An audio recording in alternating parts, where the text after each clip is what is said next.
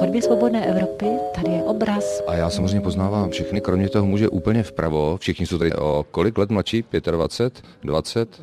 Nějaký rok to bude, no. A ten muž vpravo, ta tvář, je mi možná povědomá, ale neviděl jsem to. Vedle Shirley Temple stojí velice známý Forbes. Znáte Forbes magazín? Mimochodem Forbes byl léta mým šéfem ve Svobodné Evropě. On ji nějaký ten rok taky řídil. A odkud je tahle ta fotka? Tohle to je ze začátku 90. let, když jsme v Technickém muzeu pořádali výstavu o svobodné Evropě. Takže tady jsou i někteří lidé z české strany, jako Schwarzenberg, Burešova, Shirley Temple je tu taky. Tehdejší velvyslankyně. Tak to bylo vlastně asi první představení Svobodné Evropy české veřejnosti, protože česká veřejnost do té doby o Svobodné Evropě nevěděla buď nic, nebo měla velmi zkreslené informace. Máš pravdu, to bylo poprvé, co jsme se ve větší sestavě, ne tedy co by pouze jednotlivci, ukázali taky venku v Československu. A vy jste tu jako její ředitel? No, tak to už jsem sem přišel jako její ředitel. Pan Špaček? V 90. roce už jsem byl v televizi a to bylo období, kdy se budovaly základy demokracie, kdy se vlastně pokládal ten fundament nového Československa. A když jsem začal pracovat ve službách prezidenta, tak jedním z prvních lidí, se kterým jsem přišel do kontaktu, byl právě Pavel Pecháček. Já jsem už v televizi vnímal, že je zapotřebí nastavit jakési nové standardy. To, co si ta televize nesla z minulosti, tak to pochopitelně bylo poznamenáno navzdory tomu, že odešly desítky lidí, kteří byli zprafanováni za minulého režimu, tak přece jenom ten styl práce, to si sebou neslo jakýsi návyk, jakési stereotypy, způsob vidění, které bylo zapotřebí značně reformovat. Já jsem nastoupil do televize na podzim 90. roku a jako člověk, který v médiích nikdy dříve předtím nepracoval, tak jsem to viděl na první pohled. A proto pro mě setkání s Pavlem Pecháčkem a potažmu se svobodnou Evropou přímo in media res, že jsme začali vidět dovnitř a začali jsme se blíže zajímat o její způsob práce a její standardy, tak bylo nesmírně obohacující. To bylo tak, že já jsem tehdy ještě samozřejmě řídil československou redakci. To ještě nebyla jenom česká. A Tehda jsem dostal víza k svému překvapení do Československa.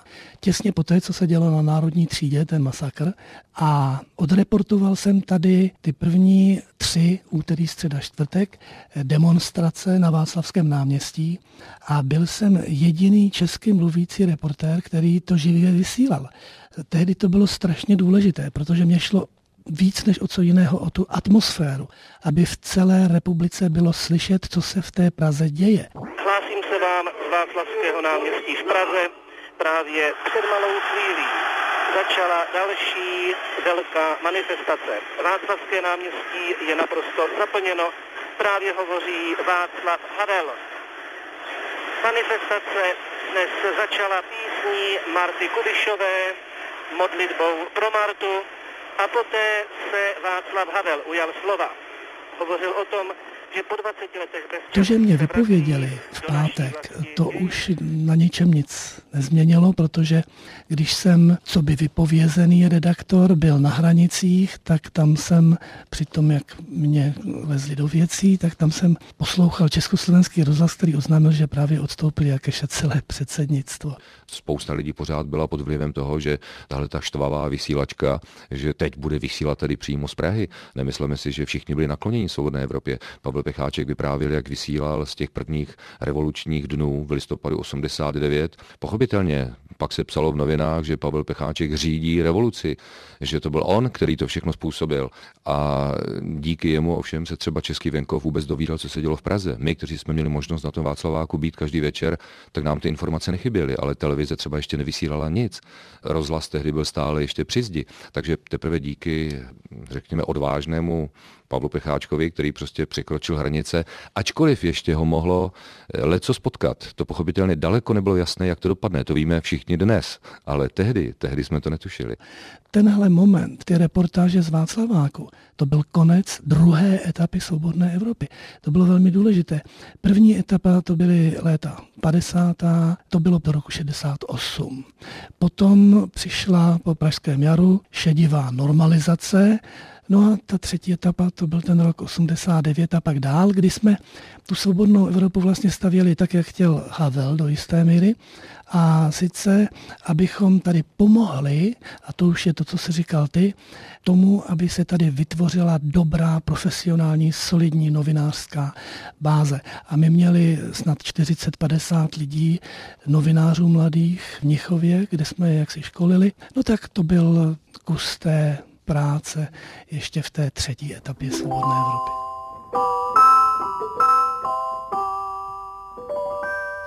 Byl to americký velvyslanec Mark Palmer, který v Budapešti řekl, že svobodná Evropa pracuje na svém sebezničení, protože až bude v těch postkomunistických zemích normální situace, tak už svobodné Evropy nebude zapotřebí.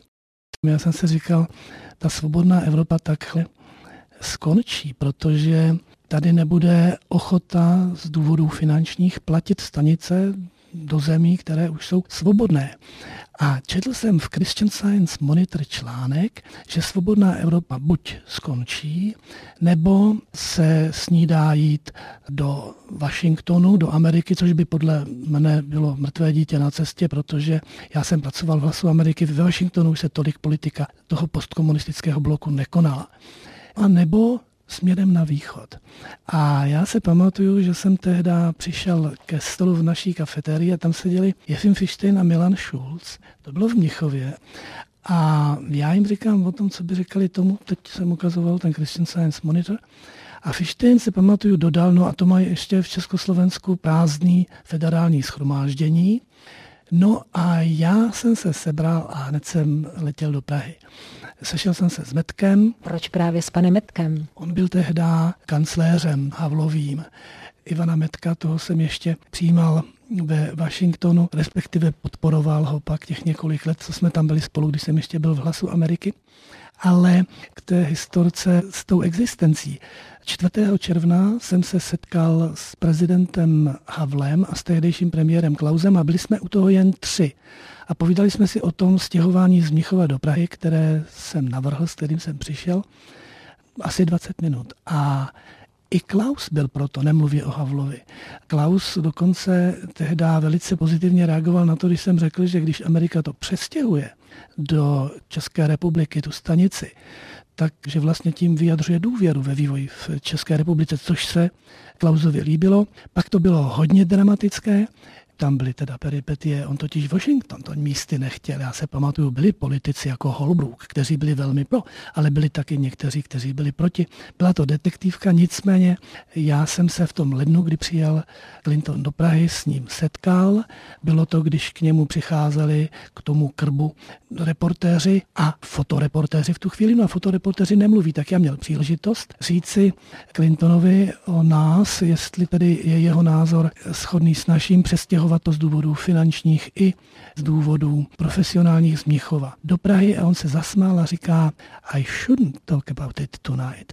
Já bych o tom neměl dneska večer mluvit. A teď já jsem věděl, že on měl tu svobodnou Evropu přinést jako nadlani českému lidu a teďka tohle. No a jak se šlo přes ten Karlův most, asi hodinu a půl, jak tam ti reportéři američtí natáčeli s Clintonem, tak Havel, jak mě viděl, tak za mnou běžel a říkal, je to dobrý, je to dobrý, on je s náma, ale on to ještě neřekl kongresu. Václav Havel, který v tomhle tom velmi pomáhal a myslím si, že to souznění bylo naprosto stoprocentní, tak kde mohl, tak posunoval tu situaci stále dál a dál. A navzdory tomu, že my jsme měli daleko, řekněme, závažnější agendu, protože nám tehdy šlo především o vstup do Atlantické aliance, to bylo to zabezpečení České republiky, tak přesto přestěhování svobodné Evropy a to, aby zůstala dál zachována i pro Českou republiku, to jsme brali jako definitivní doklad vyvázání se z vlivu Ruska a to jsme potřebovali i z hlediska psychologického, nejenom jakoby toho faktického, že chceme nasadit vyšší standardy české žurnalistiky a že pochopitelně budeme dál pomáhat v tom boji za lidská práva směrem na východ. Když jsme jednali s americkým prezidentem, tak pochopitelně vždycky na tom papírku, který měl prezident před sebou, tak kromě Atlantické aliance, kromě bilaterálních styků a nějakých problémů a světových věcí, tam byla poznámka RFI Svobodná Evropa. A vzpomínám si, že jednou jsme byli na jednání u viceprezidenta Gora, který byl, řekněme, víc, jakoby in charge, byl více pověřen tou věcí. A ten rozhovor se ovšem zasekl na Atlantické alianci ochraně životního prostředí a takových věcech. A najednou se ten rozhovor chýlil ke konci a já jsem viděl, že ještě ten poslední bod, který má prezident napsaný na papírku, že asi už nebude naplněn. A v tu chvíli jsem si řekl, že něco se musí stát. A vzal jsem ubrousek, které tam ležely na stole pod kávou a napsal jsem na něj Svobodná Evropa, tři vykřičníky. A protože jsem seděl vedle prezidenta, tak jsem mu to takhle podsunul před něj. Prezident tak na to lehce hodil oko a ačkoliv Al Gore už se chtěl zvedat ze židle, tak ten Václav Havel říká, promiňte ještě poslední věc, kterou ale musím zmínit, která je pro nás eminentně důležitá. Otázka svobodné Evropy, jejího financování a přestěhování do Prahy. Al Gore si znova posadil a jednání trvalo o 10-15 minut déle, ale stálo to za to. Potom, když nás Pavel Pecháček čekal v hotelu, tak samozřejmě byl nadšen, byl spokojen, ale to jsme byli všichni, protože to byla společná věc, za kterou jsme šli.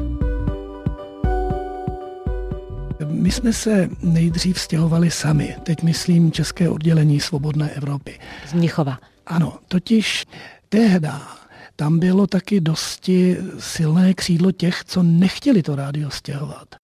A já jsem byl vlastně trochu hozen přes palubu s tím českým oddělením. Museli jsme si nějakým způsobem, nechci říct přímo na sebe vydělat, ale je to tak.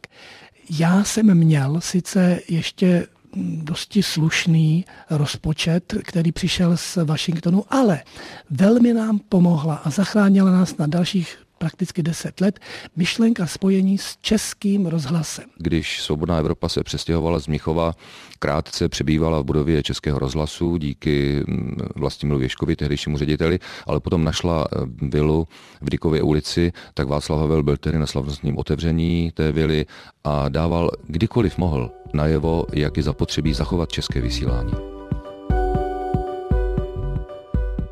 Pan Pecháček po mnoha letech je na šestce v Dykově. Tak půjdeme za panem Rausem. Ještě by měl přijít Ježek, ten tu šestku se mnou spolu zakládal. Vždycky je něco poprvé. Dobrý den. Pavliku, čau.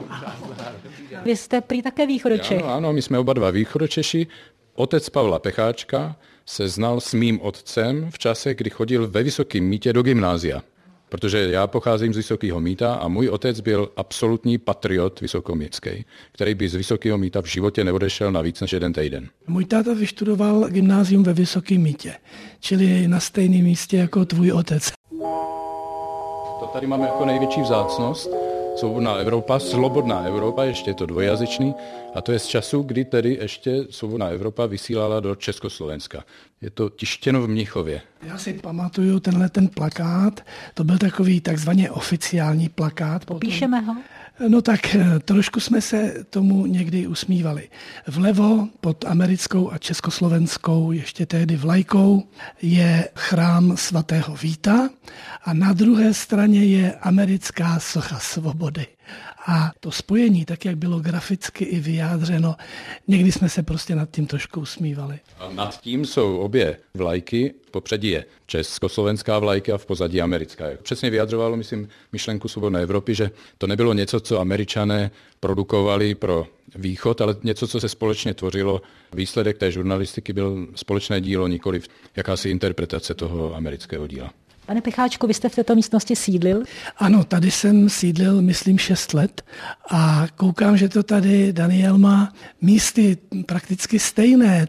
Když se podíváte na tohle kanapé, tak to je místo, kde vzniknul Jara Zimmerman. Přesně tam se zrodil. Tuhle budovu vlastně dostalo vojenské vysílání Československého rozhlasu. Do dneška se ve velkém rozhlase říká jdeme do armády. A tady vlastně vzniknul ten nápad dělat vinárnu u Pavouka. Do dneška si mnoho Čechů myslí, že vinárna u Pavouka je nějaké místo, že to je fakt nějaká vinárna. To ve skutečnosti bylo tady. Já jsem v té armádě v tom roce 68 pracoval jako režisér.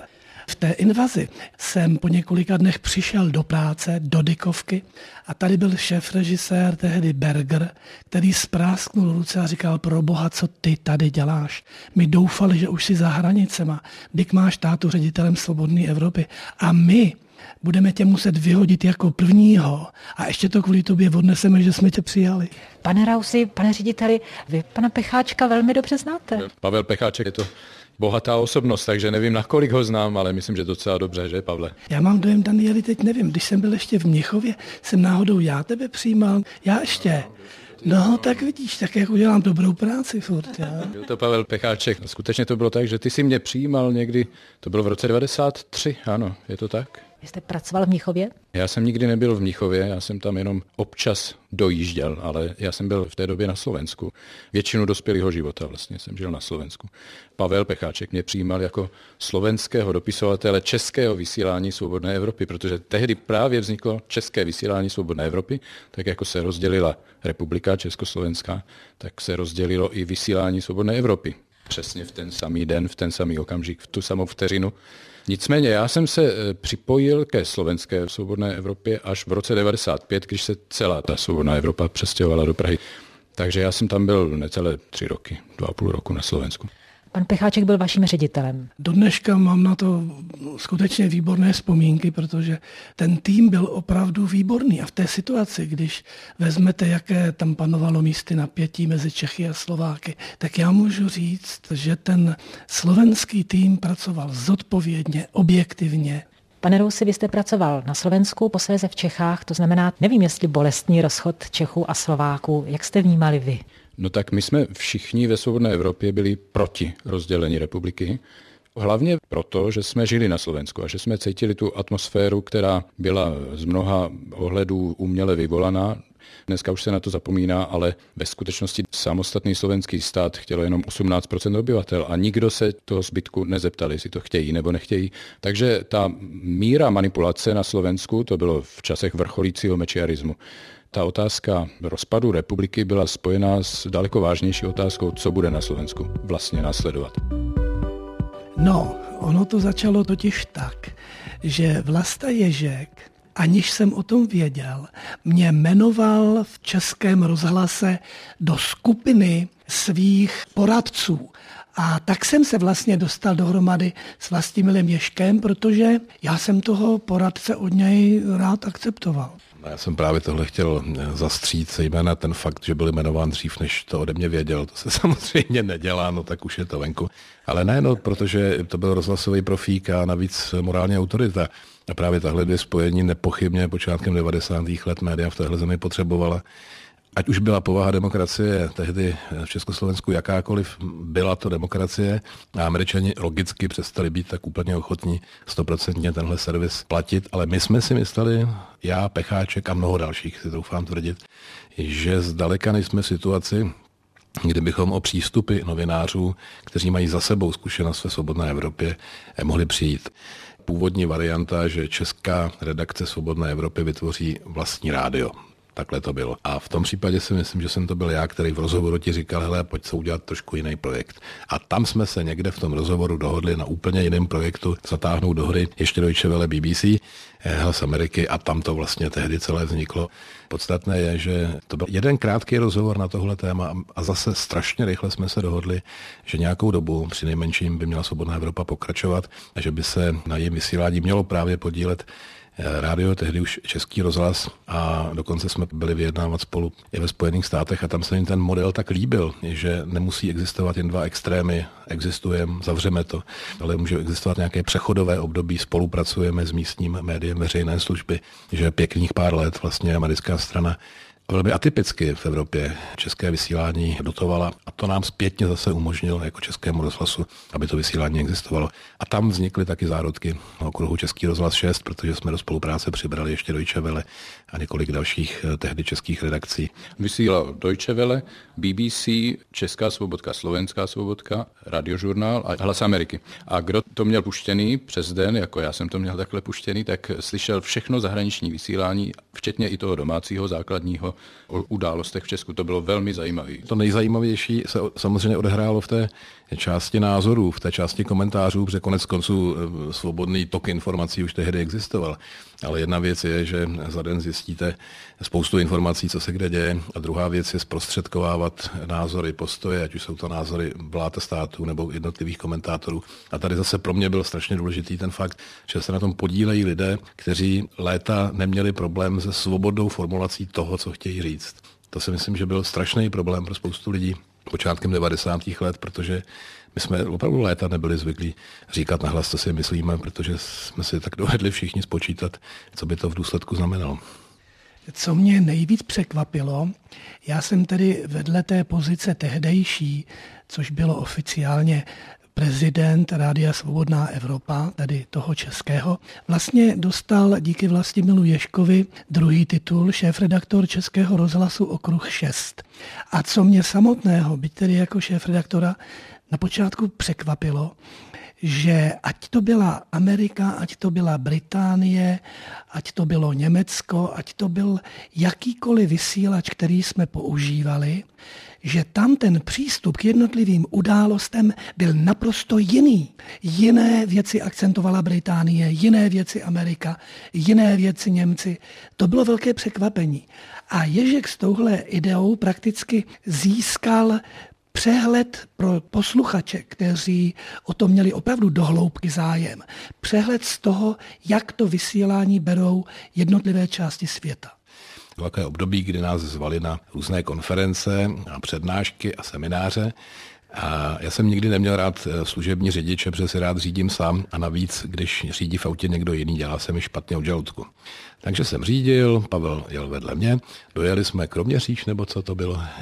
Myslím, že Kroměříž, tam jsme dojeli k tomu hotelu, kde byla konference, jsme vystoupili a místní šéf organizátorů, starosta snad dokonce, přiběh Pecháčkovi, začal se téměř klanět a říkal, zavazadla tady nechte, pane Pecháčku, on vám to řidič odnese. A Pecháček začal strašně smát a říkal, víte, to je můj šéf. To bylo krásný, ale naprosto, naprosto správný a podstatný, protože co byl generální ředitel Českého rozhlasu proti už tehdy vlastně klasické postavě člověka, kterému by se člověk docela rád přiblížil, aspoň trochu v průběhu svého života, Pavel Pecháček, tak já mu ty zavazadla teda odnesel. Maďaři a Poláci byli zrušeni dlouho před námi. O Maďary ku podivu nikdo v Maďarsku příliš nestál. Co se týká Poláků, ti nedostali licenci. My jsme měli zelenou a to vysílání neměl nakonec v úmyslu řadu let eh, nikdo zrušit. Takže když to vezmu postupně. První se stěhoval český servis, totiž od nás se očekávalo, že se osamostatníme a budeme mít i svůj zdroj peněz a tak dále. Vlastně se toto splnilo tou spoluprací s Vlastimilem Ješkem. Takže sem se stěhovala první česká sekce a po nás teprve potom řada těch 22 jiných jazykových servisů. My se stěhovali k Ješkovi do budovy Českého rozhlasu a ostatní servisy Svobodné Evropy se stěhovali do federálního parlamentu.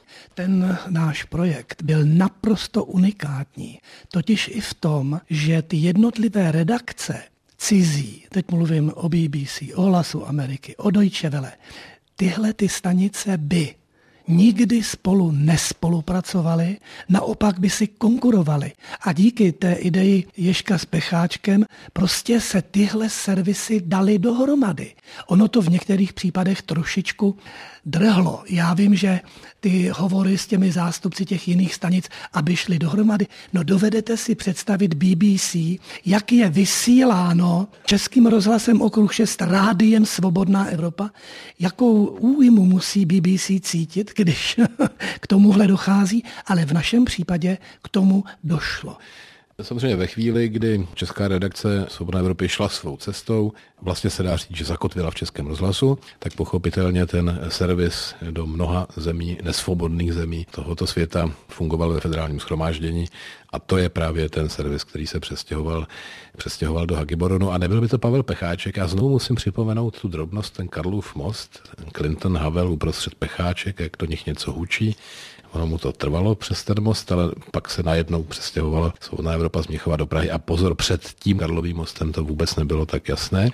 No tak samozřejmě ta druhá polovina Pavla Pecháčka je stále ještě v tom velkém americkém servisu Svobodné Evropy a konec konců a to je ta tečka, že jo, kde dneska sídlí Pavel Pecháček, Nová Giboru. آخرین تحولات ایران و جهان my sedíme ve Svobodné Evropě v budově Hagiboru, která speciálně byla postavená pro právě Svobodnou Evropu a je zařízená tak, jak je potřeba, včetně ochrany a obrany. Takže Svobodná Evropa dál pokračuje. To jsou fotografie různých jazykových redakcí, které jsou nesmírně výmluvné. Třeba tak, jak je prezentovaná jugoslávská válka, anebo čečenská válka, ty města, ze kterých zbyly jen trosky a lidi mávají vlajkami nad troskami domů, tak to je nesmírně působivé. A nebo fotografie, jejíž obsah není jednoduché převyprávět, protože musí to být viděno. Třeba, já nevím, tady máme arménsko-turecký konflikt kolem zavražděného nějakého zřejmě buď to politického činitele, Turecko, respektují svobodu slova a tak dále. A nebo fotografie, které přiblížují nějak okolnosti života, ať již v Jugoslávii, nebo v Persku, v Iránu, nebo v Rusku. To je pro ilustraci v podstatě atmosféry, která panuje v těch zemích. Tak fotografie se vyznačují tím, že mají nejen informační hodnotu, ale především estetickou hodnotu, že to jsou opravdu velmi kvalitní fotografie. Jsou to obrazy Svobodné Evropy v Praze.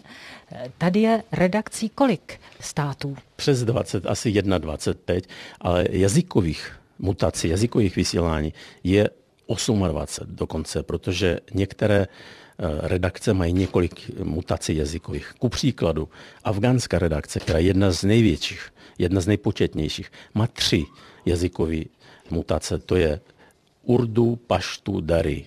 Stejně tak eh, třeba existuje tady tatarsko-baškírská redakce ve dvou jazycích, anebo severokavkazská redakce, která má tři jazyky vedle avarštiny, čečenštinu a čerkesštinu. Takže eh, je to eh, víc, než je počet redakcí. Počet jazyků převyšuje počet redakcí. Mimochodem, kde ten náš rozhovor natáčíme? My ho natáčíme ve velké konferenční místnosti Václava Havla. Havel tady dokonce řídil první schůzi Svobodné Evropy po přestěhování na Hagibor a sice to bylo vždycky to naše každodenní zasedání, co se bude vysílat, program a tak dál. Havel byl kočer, čili spoluvedoucí toho meetingu o tom denním vysílání spolu s šéfem programu Sullivanem. Takže potom jsme právě ten konferenční room, jak říkáme, pojmenovali po Václavu Havlovi. Svoboda novosti.